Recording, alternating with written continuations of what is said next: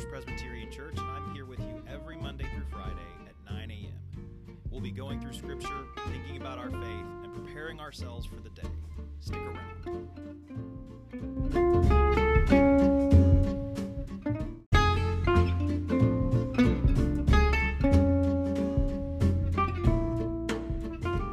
Thanks, everybody, for listening to this edition of Stress to the Nines.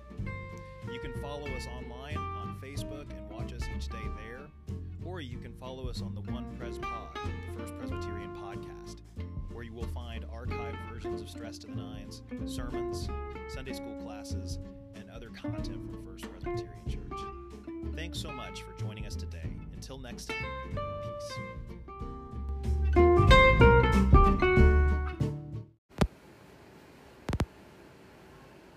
Hey, good morning, everybody, and happy Tuesday to you. It is January the 12th, and here we are with another edition of Stress to the Nines. We're continuing in Paul's letter to the Galatians today. Uh, if you watched yesterday, you know that we've cut up uh, one larger section here into two pieces. So we read verses 1 through 6 of chapter 2 yesterday, and so we'll complete this passage today by reading verses 7 through 10. As we do that, uh, I have kind of a focus for our thoughts today, but also a pretty, uh, I think, funny element of trivia about this passage. So we'll look at those things and uh, and see where we land uh, here in about five minutes. So let's read our passage. This is Galatians two, verses seven to ten. Listen for God's word to us today.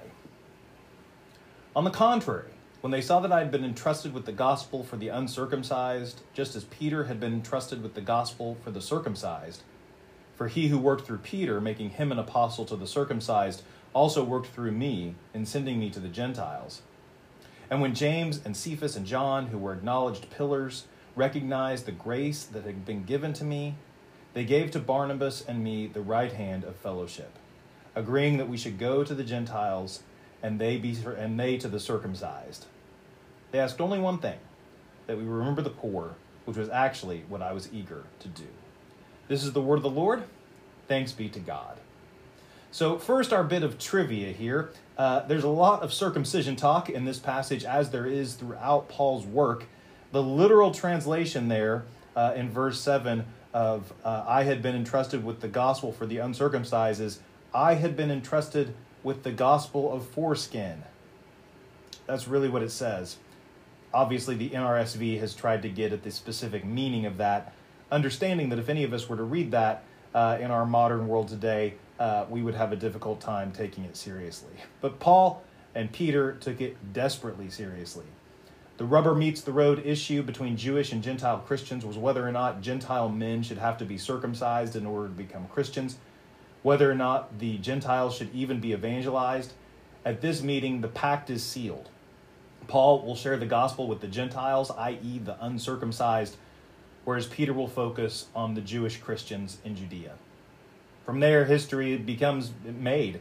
Uh, the church spreads like wildfire throughout the Roman world based on the work, teachings, and mission of Paul and his colleagues. But what I want to focus on today is the little verse at the end of this passage they asked only one thing that we remember the poor, which was actually what I was eager to do. Of all the things that those first apostles could have asked of Paul, of all the things that Peter and James and John could have asked of him, all the theological doctrines they could have asked him to teach, all the actions they could have asked him to commit, they asked him to be mindful of the poor. It's a reminder to us as Christians today that caring for and tending to the poor in our midst is one of the most important aspects of our charter as followers of Jesus. We are to have a commitment to bettering the lives of the poor in our midst.